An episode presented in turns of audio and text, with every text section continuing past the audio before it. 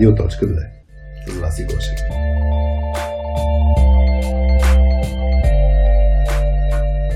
Събрали сме се около кръглата маса в Launchee, за да обсъдим поредния казус, който пристигна до нас в редакцията на подкаста от анонимен наш слушател.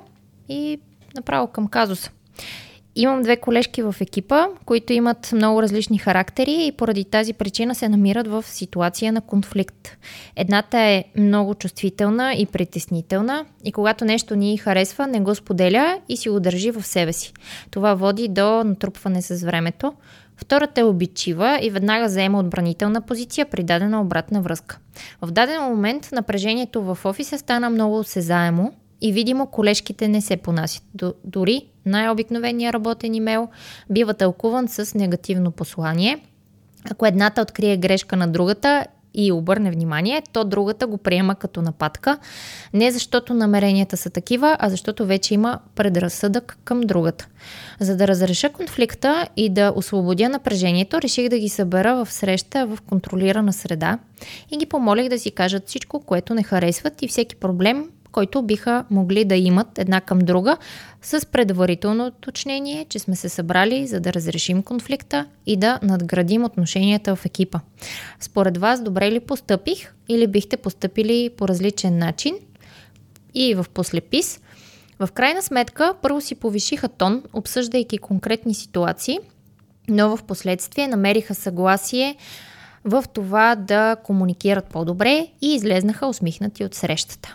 И отдолу се е подписал човека като тим лидер, анонимен подател. Обади се на Радиоточката е една рубрика на подкаста ни Радио.2, в която аз, Васи и Хари обсъждаме ваши казуси, които имате при работата си с други IT хора. Ако имаш и ти казус, може да ни го изпратиш анонимно чрез Google формичката ни на сайта .2.com или на сайта ни SoftSkillsPills.com. Ще получиш още две гледни точки от мен и Хари. Този 24-ти епизод от рубриката е факт благодарение на целия екип на Точка 2, на теб, който избра да ни слушаш, и на нашите партньори от Resolute Software и LimeChain. За какво се сещаш, чувайки името Resolute? Някои от вас сигурно се сещат за космическия кораб от Star Trek. Аз обаче се сещам за бутиковата консултантска компания Resolute Software, за която на първо място стои щастието на хората в нея. Сами избират клиентите си и в момента работят по обществено значими и предизвикателни проекти за глобални клиенти. Насочени са към синьор хора с престижен бекграунд, които търсят автономност. Ако, например, си търсиш работа като senior .Net developer и искаш да работиш с най-новите технологии, може да погледнеш отворената позиция при тях на техния сайт или на джобборда на DevBG. Имаме, между другото, и нещо, което е насочено към всички .NET хора. Нашите приятели от DevBG ни споделиха, че заприятат ръкави и започват да планират първата си строго техническа конференция, която ще бъде за .NET. Ще се проведе на 26 август в Sofia Tech Park. Така че може да ги следите за повече подробности. LimeChain е компания, основана от 4 приятели преди повече от 5 години. В момента те са едни от лидерите в разработването на блокчейн и DLT технологии. Ако искаш да работиш в креативна среда, събираш над 100 любознателни изследователя, които обичат да се част от новите технологии и да предизвикват себе си, то лаймовете са твоите хора. Так наистина ще имаш работа, за която да разказваш на приятелите си, защото работата ти ще оставя следа в Web3 света. Щастливи сме, че имаме и приятели, в чието професионално студио за събития на живо и онлайн записваме епизодите на подкаста ни. Launchee е мястото, където се чувстваме като у дома си. А сега, приятно слушане! Привет на всички! Вие сте с поредния епизод на Обади се на Радиоточката. Аз съм Васи, а тук до мен е Хари. Здравейте. Хари, ако искаш да скачаме в дълбокото с този казус. Добре, да го разрешаваме. И тъй като анонимен тим лидера, предлагам да го кръстим Радо, както си имаме традицията да имат имена хората. Радо за мъж, точка за жена, защото сме Радиоточка. Да. А пък двете колежки, понеже да не се объркаме едната, другата, първата, втората, ти предлагам просто едната да я наричаме чувствителната, тъй като така е описал и човека, едната е много чувствителна, а другата да я наричаме обичивата ли? Да. Защото е нарекал, че втората е обичива. Така, че... Лепваме малко етикети. Малко хората... лепваме етикети, но... Не, окей, но с целите за по-лесна дискусия ще го направим. За да. По-лесна дискусия и по-лесно слушане от хората, да не се объркат първа, втора, трета и така. Така че, да, чувствителната и обичивата. Аз като получихме този казус и си записах буквално 3 двойки хора от моя опит. Какво... Тоест, директно си навързах такива ситуации. Които са имали конфликт ли? Които са имали конфликт. Интересното, между другото, не съм имал мъж и жена като комбинация. Гледам 1 двойка, 2 момчета и 2 двойки момичета. Поне с моя опит. И съм правил различни неща и си мисля, че мога да обсъдим наистина. Един въпрос беше... Добре ли беше, че Радо е хванал чувствителната и обидчивата в среща и директно да сложи проблема на масата, mm-hmm.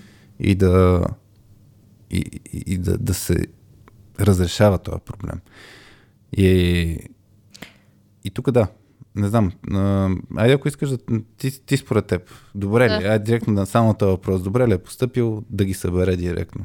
Според мен да, мен ме кефи как е постъпил той, защото от това, което прочетах като казус, ми струва, че е взел такава роля, в смисъл е емпатичен, в смисъл видял е проблема и иска да го оправи, иска дори да им помогне и на тях двете. И на мен ми хареса по няколко линии, сега ще кажа няколко неща, които ми харесаха от това, което той е направил и после може да минем и към неща, които според мен е можело по-добре, mm-hmm. и просто липсват. Или поне от тази информация, която имаме като изпратен казус. Мен ми хареса това, че е изровил драмата. В смисъл, не е замел под килима, не е да се прави, че го няма. Защото аз съм имала опит с моя мениджърка, която много добре примерно знаеш, и бяхме женски екип. Естествено, нали? Има примерно... Позната вече, че този екип кокошарник. Нейният екип... Кокошарник, да. Кокошарник, да, и кажеш, че имаш нужда от един петел, за да се оправи екипа. Абсолютно, да. И примерно имаше колежки, които не се... В смисъл, не се харесват, не се понасят. Не се... Да. И...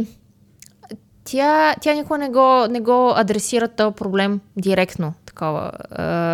Наистина да работи върху него. Не знам, може би според мен се е виждала с всяка една по-отделно, нали, да си говори и така нататък, но никога не изрови драмата. За всички от екипа беше ясно. Ти една от тези ли беше? Не, само ми е интересно. Да. Окей, т.е. дори да си е говорила с тях, остатъка не останалата част от екипа, да, не знам. Но добре. Всички знаеха за проблема. За проблема, но никой не го, нали, назоваваше открито, в екипа и така нататък. Това е като Волдемор в Хари Потър, нали? Проблема, който не бива да бъде назоваван. Не бива да бъде назоваван, да. Трябва го заметем под килима. Да, и за мен това е много по-тъпата реакция. В смисъл, за мен не работи. Защото всички го виждат и виждат, че мениджъра решава да го замете под килима. Сега тя си имала мотиви и причини да го прави, сигурно, за да не внесе още по-голямо сътресение на екипа, така или иначе не бяхме много стабилни, за да не внесе някакво напрежение всеобщо и така нататък. Но според мен този тим лидер е постъпил готино, че е изровил драмата и че по някакъв начин е дал сигнал, че това не е приемливо за екипа. Защото ги е точно това, което той каза, нали, събра ги на среща с предварителното уточнение, че сме се събрали, за да разрешим конфликта. Той с действието си да ги събере и да си говори за това, показва, че хора, това не е окей за екипа ни. То дори, тук ще го хвана няколко ключови момента, виждам, чисто теоретично ще ги вмъкна.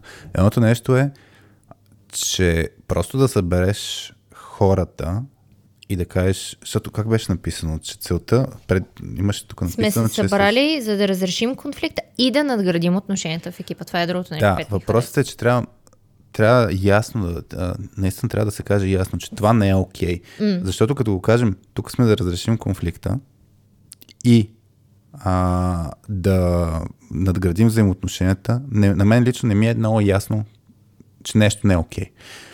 Ще дам пример. Аз съм имал първия ми казус с 2 момчета, програмисти, аз съм го разказал много пъти този пример. И ще разкажа, че решението ми беше грешно от една страна. Беше следната ситуация. Трима човека седим един до друг, аз съм по средата и едно момче пише на мен за работата на другото момче. Той отговаря на мен и цялата комуникация минава през мен. И това ми беше индикатор, че има някакъв проблем. И аз като ги събрах, им казах, виждам, че имам проблем, защото си пишете през мен, не си пишете директно. А трябва да си, в смисъл, трябва да си комуникирате директно. Не е окей да си пишете през мен. Трябва да си пишете директно. И, т.е. тази част за мен е важна да се назове, да е ясен стандарта, нали? Да е ясно. Това в този екип трябва да се случва по едикъв си начин. В момента не се случва. Тоест от това, което пише, доколкото разбирам, нали, този Радо е хванал напрежението, станало, нали, осезаемо, че има някакви реакции, нали, че ако едната открие грешката на друга, следва нападка. Mm-hmm. Или там го приема като нападка. Да. И въпросът е, че явно има нещо в тези взаимоотношения, което според Радо не е окей. Mm-hmm. И ако има такова нещо, е важно да бъде назовано. Да, като контекст, като основа. За да може, тук вече е ключовото, за да може после да се търси отговорност на хората. Защото това първият път е маркиращо. Това не е окей. В момента се случва по не окей начин. Хайде да се съберем да го разрешим и да надградим взаимоотношенията. Тоест тази част е супер, дето я казваш. Въпросът е много експлицитно, трябва да е казано ясно. Да, че...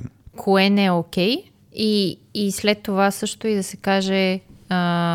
Не знам дали го е направил на тази обща среща, но той да каже мнението си, кое е приемливото поведение. В смисъл да по някакъв начин да настрои и техните очаквания на тези колежки и да зададе нормата, ако няма такава, нали, да каже окей, това не е окей, обаче трябва, ето това е приемливото. Примерно, поведение. Да, защото много често съм чувал менеджер да кажат, тук не е детската градина, нали? Ето това е маркер, че нещо не е окей, не е много ясно какво се визира, защото няма конкретика. И затова трябва да се конкретиката на масата, кое е пример за детската градина. И после всъщност това, което ти каже, какво е пример за професионалното взаимоотношение, защото много хора пък казват, нали, тук трябва да се държим като професионалисти. Ама това е толкова, субективно и неясно. Всеки трябва да точно в конкретната ситуация трябва да има това се случва, не е окей, това е очакваното нещо, че трябва да се случва. Трябва да минем от точка А към точка Б. Аз съм тук да ви помогна да го направите, защото може би няма успеете. И за мен, нали, това, което го е направил готино Радо е фасилитира тази дискусия. Mm-hmm, това пример, дето аз имах с двамата програмисти. Това, което бях направил не като хората, беше... ти ги оставя да си говорят. Моята... Не. Тя среща беше... Не. Супер неемпатична беше среща. Това беше, бях много млад и зелен лидер и от една страна се кефя, че го направих директно. После репликата ми беше нещо стил. Виждам, че има проблем. Все ми е тая какъв е проблема. Вие трябва да работите заедно. Ако не мога да работите заедно, ще ви разделя, ако трябва. От други екипи ще кажа, нали, че ще се разделите. Намерете начин. Това беше среща. Да, малко тъпи. Да, благодаря. Не е никак емпатично такова, нали. Шефа ни каза и край. Маркирах кое не е окей да се оправят, защото точно това ми беше мислено. Тук не е детската градина. Да, не си предлагаш по някакъв начин помощ и наистина, че ти пука за това нещо и че искаш да им помогнеш. Да, по-скоро изглежда супер издразнена тази ситуация. Да. И въпросът е супер, да. Радо това, което направил готино е, че показва, че не само го вижда като проблем, ами че иска да има решение на този проблем и с действията си. Дори елементарното, аз съм в тази среща и ще фасилитирам тази дискусия. Това ще изтупаме килима. Да, това е пак сигнал, дай малкото, че му е важен проблем. Да, той ме и дал и контролирана среда, нали, в тази среща, която е по някакъв начин сейф, за да се разберат. Но да, това, което и ти няколко пъти казваш, за мен е много, много важно да е говорил, не знам, на тази среща, да е дал факти. В смисъл... А не просто, нали, виждам, че не се харесвате. Нали, или виждам, че има проблем, нали, разберете се. Айде, говорете си тук. Нали, според мен трябва, ако не го е направил, може да е като нещо, което е хубаво да се направи, да си даде неговата обратна връзка за това нещо.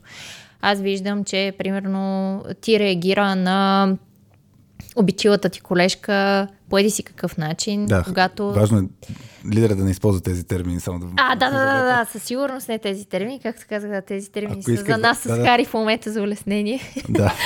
Но не, със сигурност не с тези термини, да си ги назовава по име хората, но да казва факти. И то факти, които са от миналото, смисъл, такива, които са минали неща. И да са факти, които са максимално видими за и двете страни. Тоест, и за двете. Да са видими и истина и за двете страни.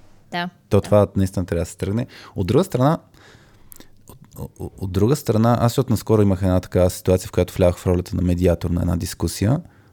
Е важно, според мен, да се оставят наистина свободно гледните точки да се сложат на масата. Тоест, човека си каже неговата истина. Да. Защото от една страна ти си права. Трябва да има нещо, което е common ground, ми идва. Нали, някаква обща плоскост, нещо, което и за всички да тръгне, да, някаква основа, която всички са... Да, това е така. Нали? Еди къв си имейл се е пратил и има някаква грешка. Дори да се тръгне. Това грешка ли или не? Ако се тръгне от много конкретната ситуация. Факт е, че е грешка. Така ли е? Така е.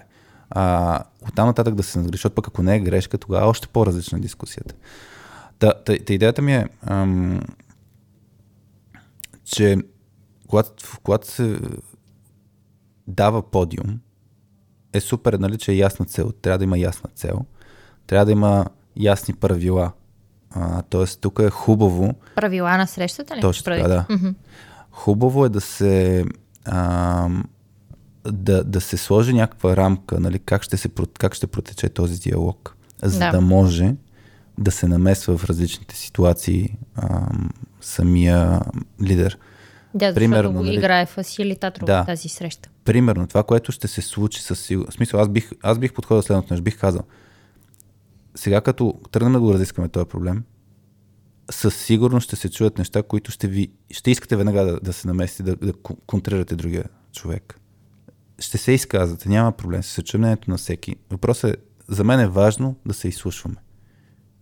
И това, ако се сложи като линия, защото съм виждал наистина такъв тип. Някой тръгва да си казва нещо и веднага има някаква фраза или някакъв факт, който може би не е точно факт, който ще предизвиква от срещната страна, който ще реагира. И ще тръгне веднага даже да прекъсва или да се защитава и така нататък. То дори и невербално може да реагира. Точно така. И за мен тук от една страна е хубаво да се сложи тая плоскост. И после има едно такова поведение на фасилитаторите, което е супер ключово. Е важно да се маркира, че струва ми се, че не си съгласен, нали, т.е. ако видиш момента на несъгласие, струва ми се, че не си съгласен и сега вече да се прецени или да го върнеш обратно в... Изслушай максимално много нещата, нали? За да видим цялата картинка. Това е единия вариант. Другия вариант е наистина се прекъсне дискусията, да се даде подиум на другия човек да се изкаже и малко може да насечен диалога, нали, такъв, докато не тръгне гладко. Да. Но в принцип за мен фасилитатора в случая, нали, този лидер, ако върви окей дискусията, не трябва да се намесва. Да сложи някаква основа и да не се намесва, да си ги изказват нещата. Да предостави подиум, да може да се изкажат и да се чуят различните гледни точки. Да, и нещо друго, което си мисля, че е също полезно и помага в случая, за да може да е още по-според мен също да прояви емпатия и към колежките, и към ситуацията и проблема им, може в тази дискусия дори да даде свой негов личен пример. Ако на времето е имало такива ситуации, в които дали е бил той страна в конфликт или е имало други такива колеги, които са имали конфликт помежду си и не са се понасили, просто да даде негов личен пример от минал опит. И да каже неговата гледна точка отново. В смисъл, това според мен също по някакъв начин помага да се почувстват и замесените колежките, че наистина той е до тях и искам да им помогне, а не просто, нали, има конфликти и са, някакси трябва да се разберем.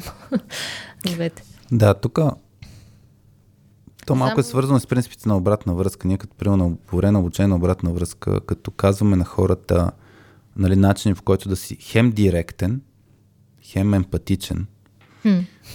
И го има този елемент, нали, директността се тръгва от виждаме и това нещо, това довежда до еди какво си. Тоест веднага да имаш, слагаш на масата поведението, което не е окей, слагаш на масата какъв е импакт. Тук между другото не ми е ясен какъв е бил импакт. Тоест супер да се облече. Че не им го е казал ли? Ми не съм сигурен. Може да го е казвал, но в описанието на казуса не става ясно. Тоест, и какво от това, това е много ключов въпрос. Когато се слага на масата някакъв проблем, да има и какво от това, че го има този проблем. И какво от това, че хората се реагират по този начин. Какъв е проблема? Аз, примерно, да ти казах с тия момчета, дето си комуникират през мен, импакта беше загуба на време на целия екип. Не могат двама девелопера да трябва да минат през тим лидера си, за да си обсъдят някакъв дефект. А ти тогава каза ли им го? Тогава не, мисля, че не съм им го казал. Единствено им казах, че не е окей, но не съм казал импакта. До какво доведе? Ти си казал, че не е окей поведението, но често... не си казал ефекта от това лошо поведение. И въпросът е точно това, че много често хората възприемат, че хората ще разберат по подразбиране някакви неща. Не, по-добре да се изкажат. По-добре да се каже, нали, очевидното. Това действието като действие е проблем. Това е конфликта. За да стане да има фиксиране на съзнанието, какъв е проблема всъщност. Да сложиш пинчето. Това е проблема. И след това защото ти казва, изровена е драмата. Хубаво, какъв е проблема в случая? Защото много неща могат да са проблема. Не ми е ясно от случая кой е проблема. Реакцията на хората ли? Това, че не си говорят. Кой е проблемът тук? Да, всъщност е... може трябва да е много хипотези. Може точно така. Трябва да се много ясно да сложи пинчето, защото да знаят хората за какво говорят. Като се сложи това пинче, да се каже, пак то е очевидното, което може да не е очевидно, защото дори аз сега ще питам, и какво ако двама човека не се разбират на работа? Еми лидера трябва да си каже неговата гледна точка. Това е проблем, защото ефекта е еди какъв си. И да се кажат тия две неща. Това е много ключово, когато се дава обратна връзка, да ги има независимо дали да към екипа целия или към един човек, или към тези двете и така нататък. Но въпросът е да стане ясно поведението, което не е окей, и ефекта, и както ти каза, в случая даже очакването, нали, стандарта или нормата. Ей, това трябва да се случва. Така. И после за емпатичното, защото това е доста директно, първата част е директно. Емпатичното наистина може да се случи или като се даде личен пример, или дори като се даде решение, което да е под формата на предложение, което да е. Ей, това нещо е сработвало при мен като ситуации. Да. Мога да го пробвате. И тогава ще звучи емпатично, защото нали, човекът казва, аз съм го преживял. И сега, примерно, аз мога да ти кажа, че аз имах един такъв разговор, където давах пример с Петя. Нали? Защото хората много често си представят само хубавата част. С Петя вече сме работили не знам колко години. Спряхте да ги бори. Спряхме да ги бори. Това е като брачна двойка, която спира да си празнува годишни. Ние просто не си знаем началната дата. Но идеята е, сме минали през супер много турбуленции и даже, примерно, скоро ходихме къде ходихме да вечеряме в центъра там. The Little Things. Да, и всъщност беше някаква Мама Мия ли беше? Мама Мия, да. И аз като ходихме там, казвам, тук беше един момент, в който ми каза, че аз с теб няма работя, нали, аз го казах на Петя. И това мога го реферирам. Сте били в Мама Мия. Лоша реклама прави на Мама Мия. Но въпросът е, че мога да дам много примери за конфликтни ситуации, в които сме били, които е трябвало да ги преживеем, е трябвало да преминем през тях, за да мога да се заздравят тия взаимоотношения. И мога го реферирам това нещо. Така че, да, това е начин, по който му се даде емпатия. И после да реферираш и кои са били положителния ефект, след като сте си управили конфликта и напрежението и така нататък. Така че да, това сигурно е готино. Но въпросът, като се изравя драмата, аз пак да върна, ако приеме, че менеджера на лидера, нали, случай Радо, наблюдава някаква ситуация, някакво кофти поведение, важно е да се намери конфликтната точка между двете момичета. Защото и конфликтна точка имам предвид следно нещо. Нещо, което според един трябва да се действа по един начин, а според другият по друг начин. Защото, например, ако фана дори този конкретен кейс с работния имейл, ако едната открие грешка в другата и обърне внимание, то другата го приема като нападка. Да. И сега тук може би имат различни начини и различни очаквания как трябва да се действа в такива ситуации. И може да се, ако фанем тая метафора с пинчето, нека се закове пинчето и да се предположи, това може би ни е конфликтна точка, че начинът, по който действаме при откриване на грешка, че се казва открито пред екипа, например. Да. Тази, която е по-чувствителна, може това да ни допада да се прави на всеослушание. Може. И въпросът е, трябва да се сложи това пинче. Според теб така ли? Как трябва? И да се изслуша тази гледна точка. Според теб как трябва? И да сложат двете гледни точки. И въпросът е, ако нямат проблем там, значи, в смисъл, ако двете точки не са различни, значи нямат проблем там. Та трябва да се рови точно е тая, по-прецизно какъв е проблема, коя е конфликтна точка, където имат разногласи. Да, за какво всъщност спорим? Точно. Може да изобщо да няма разнопосочни мнения, но трябва да се стигне до тази основа, до този център. Добре. Аз другото нещо, което бих си мисля, че според мен е действал малко рисковано с тази обща среща. Не знам дали преди това си е говорил с тях по-отделно, но за мен е сега, в крайна сметка може би е протекла добре, защото в финала той пише в послеписа, че в крайна сметка са излезнали усмихнати от срещата и са се разбрали на тази среща и са си тръгнали окей, момичетата.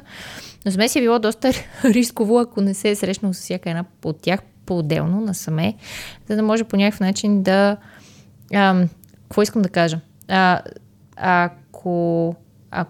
Ако не бяха излезнали усмихнати и така нататък, може да е среща да бъде страшна издънка, защото когато стреляш толкова директно в нещо и то ги събереш и заедно и двете, може да прерасне мега много в някакво напрежение, още по-голям конфликт, още по-големи нападки. Ти си така, ама ти си онка, ама ти така направи, ама ти онка.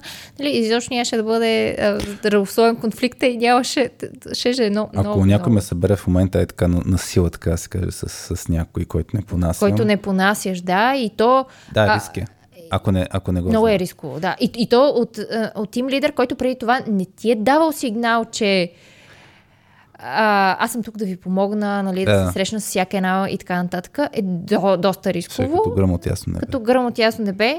Хубавото е, че не е било така, да и в крайна сметка си е било окей на среща. Не, то може да е било като гръм от ясно небе и не е ясно, между другото, това ще го хвана, защото наистина може да се случи, че по време на среща хората, това съм го виждал с мениджъри, които казват, бе, то по един начин се случи среща, ама после еди какво се случи. Някой път хората, даже и за наши обучения са ни казвали, че някой път се случва, те хората бяха много неистински по време на среща. И те ще са много милички, защото са пред тим лидера, не знам си какво. Та не е ясно, като се сложи директно бомбата на така.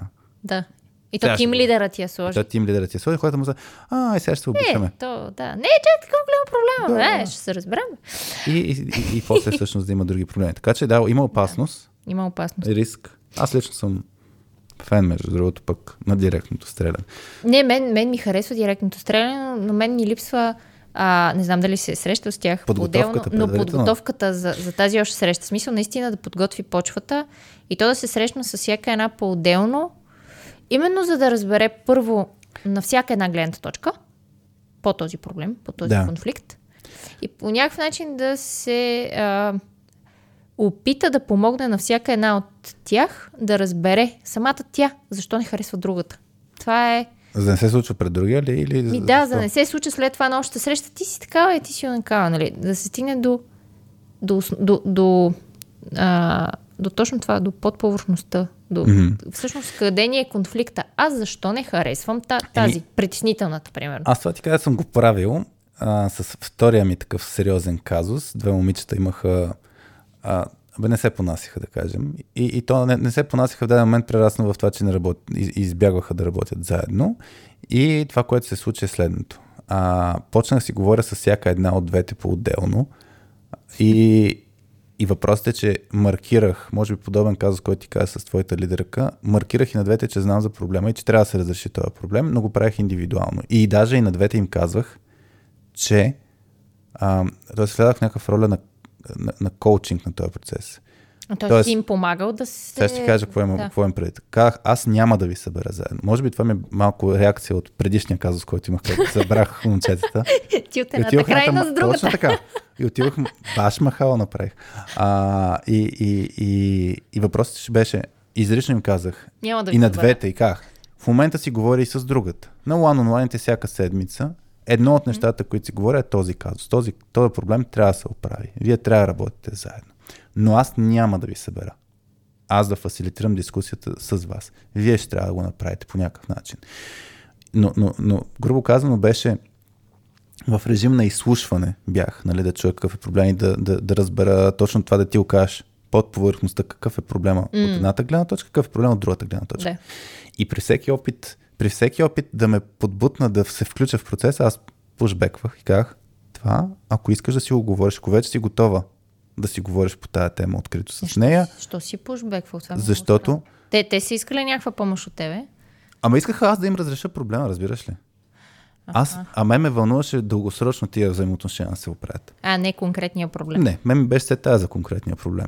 Защото тук въпрос е малко да имаш и перспектива колко хората ще работят заедно. Ако си в някакъв краткосрочен проект, например, и знаеш, че този екип ще се разформира, да. Усилието да полагаш не е нужно да имат толкова силни взаимоотношения, защото те, ако не работят след 3 месеца, но това е малко време загубено.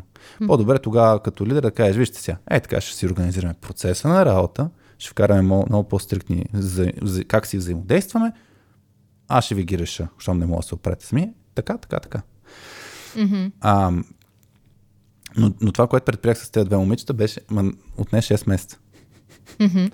Отне 6 месеца с двете да имам one-on-one, където половината време отиваше в това да слушам за проблема и да си говорим.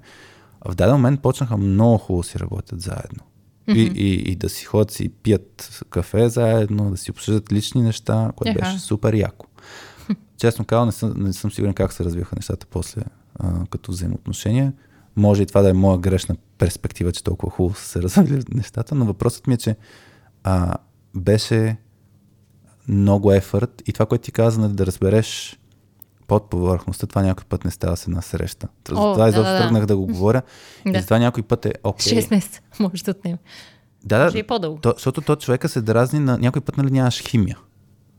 Да. И не ти се случват нещата. И човека е примерно полярно противоположен по някакви линии. То дори не знаеш защо не го харесваш. Нали? Аз ако влезна в обувките, примерно на едната, тук на едното момиче и примерно ти лидера ми казва... Ти коя си чувствителната?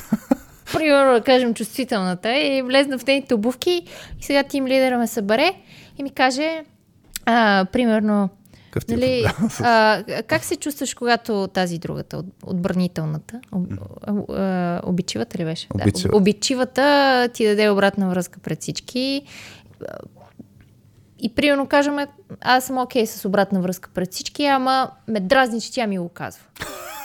Аз сега ходи и разбери какъв ми е проблема. Защо те дразни тази ми? Просто ме дразни, не ми харесва. Да, няма никаква химия, нямам усещане. Тим лидерите нямаме опита на психолозите да ти зададе правилните въпроси и по-бързо да се стигне до това нещо. Нали? Да те изследваш, защото ти наистина сам не знаеш. Да, и аз просто дори не знам. Нали? Аз знам, че тя ме дразни, но не знам точно. Защото ти кажеш, начина по който ми го казва, ме дразни. Просто, че от нея. Нали? Няма проблем да е от Пешо, примерно, но що му от нея ме фрустрира мега много. И това е... Да, лидера трябва да е психотерапевт, смисъл. Да, за мен затова е... някой път е хубаво. Тоест, ако следваме принципите за обратната връзка, този момент, който ти оказа да си говори с другия, е хубаво да има една предварителна синхронизация, да е подготвен човек, да не е като гръм от ясно небе, че такава среща ще се случи. Да има... Я кажи, каква е твоята гледна точка, защото го виждам този проблем. Окей, да знаеш, ще ви събера другата седмица. Или утре, няма значение. Или след 2 часа. Или след 5 минути. Няма значение. Въпросът е да има този момент. Ще ви събера, за да знае човека, че дори да му е дискомфортно, ще преживее това нещо предварително. Да. Иначе ще се получи.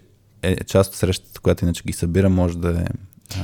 Да, може да е едната крайност да е ужасно напрежение, с много гадни емоции, нездравословен конфликт. Другата крайност е, не бе, ние нямаме проблем, всичко е наред. Той, например, в Invitation, ако примерно се прави с Invitation, ще ви събера за това. Дори да е писмено написано, да се фърли бомбата, да имат време за асимилиране и за това да си подготвен наистина. И това също е вариант. Така че като се фърля бомба по този начин, може би е по-добре. Като изравеш драма, адресираш директно, хубаво е да ги подготвиш преди това хората. Абе, зависи от хората, обаче. Тук наистина много интересна ситуацията, защото ако знаеш, че всички знаят за този проблем, тоест, това се сещам, аз като го прочетох, казва се, има на SoftSkillsPills ти беше писала един витамин, който се казва How Healthy is Your Team, който му е интересно, мога да види този витамин, защото вътре има едни 7 въпроса, които са от Amy Edmondson, за това как може да измерим средата. Mm-hmm. Yeah. И един от въпросите е хората в екипа могат да споделят проблемите и по-сложните или по-сериозните въпроси, да ги слагат на масата. И в случая, ако всички знаят за този проблем и никой не го назовава, ми може да директно се стреля, според мен. Факт, риск е. Да, ти каза, че си почитател на това. Това от тия двете махала, накрая съм на третия вариант, дето е... И директно. Директно и емпатично, може би, нали, ама не по време на среща. Разговорно казано, право куме в очи. Да адресираме нещата. Иначе, сещам се друг вариант, който се случва също, от два варианта. Точно този витамин, дето ти го описа на SoftSkillsPills, това е някакъв начин, по който да се сложи проблема на масата. Ма това е целият екип да си даде обратна връзка за средата. Целият екип да измери, да. Да измери тоест, каква е средата. Ако знаеш, че съществува проблем и никой не говори за него, да. Или игнорираш го, примерно както, или някакси действаш по-отделно, или го слагаш директно на масата, или подбутваш хората да го слагат на масата. И ние, примерно, в нашите обучения с екипите, като работим, да кажем, Deep Dive сесията е такъв вариант. Deep Dive сесията, така, искаме да... Ние казваме, Foundation е, ще изкараме, ще изровим топ 3 проблема, които вие живеете. Дали хората ги изкарват на масата? Знаеш колко често ги изкарват заради начина, по който провеждаме тия Deep Dive сесии? Защото хората искат да си карат проблемите по принцип. И просто не са имали възможност. Да. Не са имали подиум за това. Да. Сега, много рядко ще изкарат личностни конфликти. Но въпросът е, примерно, при Anxiety Party. Anxiety Party, който пак не го знае, Anxiety Party е прекрасен инструмент. SoftSkillsPills го имаме, защото Anxiety Party е... може да се направи Anxiety Party в тази ситуация, където отново е подбутване. Хора, замислете се за проблеми, обаче, какво вие правите некът хората? И, например, човекът знае, че има човек, с който... Примерно, обидчивата, ако знае, че с чувствителната имат някакви кофти ситуации, и те си знаят това нещо, защото това им трови ежедневието. Това пак може да е някакъв вид контролирана среда. Точно това искам да кажа. Но тогава ти кажеш, замисли се първо, ти какво правиш некът хората, защото Anxiety Party е наобърнато по този начин. Аз какво правя зле, според мен. Точно така, аз какво правя зле, за да се случват някакви кофти ситуации. И ни се случило по време на обучение. Някой човек, всъщност на всяко Anxiety Party има такава ситуация, където някой човек слага нещо, което събужда високи негативни оценки от срещната страна. От другите в екипа. И веднъж на 3-4 пъти на Anxiety Party ни се случва някой, примерно, буквално да виждаш, че има личностен конфликт, защото когато един човек си поиска обратна връзка от целия екип и всички без един нямат никакви грижи, но има изключително голям проблем и даже не може да вербализира, му се губи го ума и дума, в смисъл, буквално виждаш емоцията в гърлото, как му се свива и не може да каже, защо е дал 5, нали, максимално негативната оценка. Да, много ме дразниш това нещо. И тогава, като имаш фасилитатор, който казва, тук Пешо и Гошо, нали, очевидно има някаква ситуация, която е на ниво вас като двойка и това трябва да се нормира като екип обаче. Тогава даже обясняваме, нали, че е смислено, нали, те да си го дискутират, но това е проблем на целия екип също. Че трябва това, че импактът е голям. Да, защото може да въздейства на целия екип. Но това е начин, по който да се подбутне. Не винаги хората слагат истинските проблеми на маса, защото ако имаш не толкова добра среда, хората избягват да ги слагат тия проблеми, защото не вярват, че ще има някакъв ефект. Да. И още нещо да допълня към тези неща, които Хари ти каза за такива готини... полезни неща за контролирана среда, в която може да си изкарат проблемите и конфликтите. Другото нещо е в някаква неформална обстановка. Мисля, да не е... На маса. Това ли ме? С алкохол. Не. Смисъл, в неформална обстановка, шегувам се. После ще кажеш, че не е чак така шега, но кажи да. По принцип е доказано. Това мисля, че съм учел някъде. Когато човек хапва с някой друг, независимо дали май дори дали включва, нали, питие, алкохолно или не, просто да ядеш с някой друг. Mm-hmm. Това по някакъв начин имаше нещо, че в смисъл ти действа такова сближаващо на човешко ниво. Mm-hmm. Чисто психологически те сближава, нямате толкова много смисъл, не ти се вдига такива бариери и така нататък. Може по-лесно да си говорите. Така че не случайно нали, да. Бизнес срещи, нали, да бъде на вечеря, нали, в ресторант с хубава храна, хубави питиета и така. Всичките тия неща влияят много психологически на хората, че наистина по някакъв начин се сближаваме. Така че да, в някаква неформална обстановка тези конфликти също могат да се по някакъв начин да се разрешават и да се работи върху тях. Имахме един лидер на екип, с който работехме и като правихме deep dive сесия, обясняваше, на времето, като бяхме в еди кой си офис, нямахме никакви грижи с такива ситуации, защото всъщност офиса ни беше над един бар. И вика, всеки път, когато имахме проблем, в седмицата, в петъка отивахме в този бар и всичко си изказвахме. И така че има го този елемент, нали, тоест тук съвета може наистина да се засилят и факт може да е малко изкуствено, да се засилят тия общите преживявания, ама не просто да... Сещам се за много такива ситуации, които менеджери правят такова изкуствено. Изкуствено събиране, където обаче...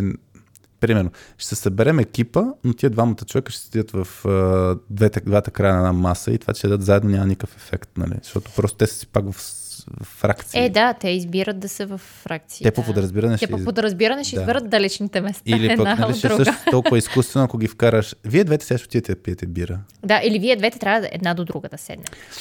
Да. Ужасно. Не, това няма да има много хубав ефект. Но пък ето личната история, Personal History Exercise, което пак го има на SoftSkillsPills, е също готино упражнение, което е свързано с това опознаване. Защото ни се е случвало, по-рядко се случва, но когато хората си споделят някакви неща, какво са преживяли като малки и почваме да ставаме малко по-съпричастни и дори да е за краткосрочно, със сигурност. Дори да е краткосрочно, това усещане, този човек наистина има много багаж, много неща аз не знам за него, много неща е преживял и една идея е по-емпатична следващите няколко седмици, месеци примерно, то пак има, нали, такъв ефект, който изчезва, но въпросът е, че в следващите няколко седмици като не реагира по стандартния си начин, нали, тук беше написано с предубеждения вече, а като реагира по-съпричастно и това има ефект да се промени на насоката. Има ефект огромен. Дори само пак, нали, за онлайн работата и отдалечената работа и така нататък, всеки работи от вкъщи или от някъде другаде.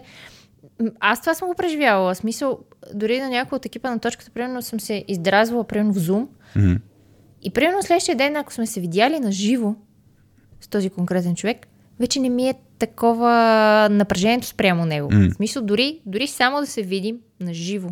Без изобщо дори да адресираме проблеми, така, вече на мен ми е по-малко вече се дразни на този човек. Така че има огромно значение и пак за неформалните срещи и така нататък.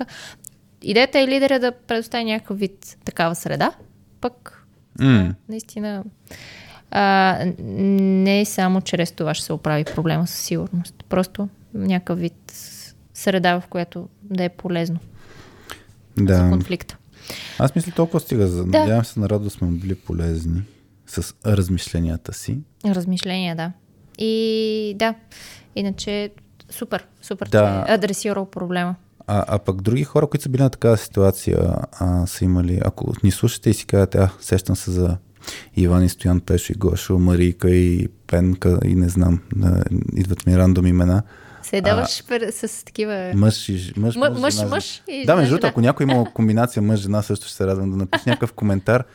Това сработи. Нали? Дали в коментар в там YouTube или където ни слушате, или в SoftSkillsIT хора в Facebook групата, може да направим една такава дискусия. Какво е сработило? Да, колко директни сте били в такива ситуации? Защото пътища много. Тук няма едно правилно решение. Има хиляди варианти. Изключваш обаче моя подход, нали, с двете момчета. Просто аз ако бях... да знам сега, те са били момчета, нали? Аз ако се поставя в обувките на единия, може би ще да бъде топа, са на къв шеф се прави това. Не стига, че на 25 пишлеме, ами се правим, бях на 26 вече. Не, няма значение на колко години си, просто много, много шефско такова. Нали? Никак не е емпатично, ми се стори. Да. Ама кой знае, аз не съм била в този конфликт. Нали, не е детската градина, бе. Не сме тук да се обичаме. Тая фраза не я обсъдихме, но да, само да го вмъкнем с това, с не сме тук да се обичаме, е много опасна фраза, защото въпреки, че е факт, тя е много затваряща за разрешаването на тия ситуация, така че дори да се помага да се замете под килима. Точно тук така. Не е важно да сме приятели.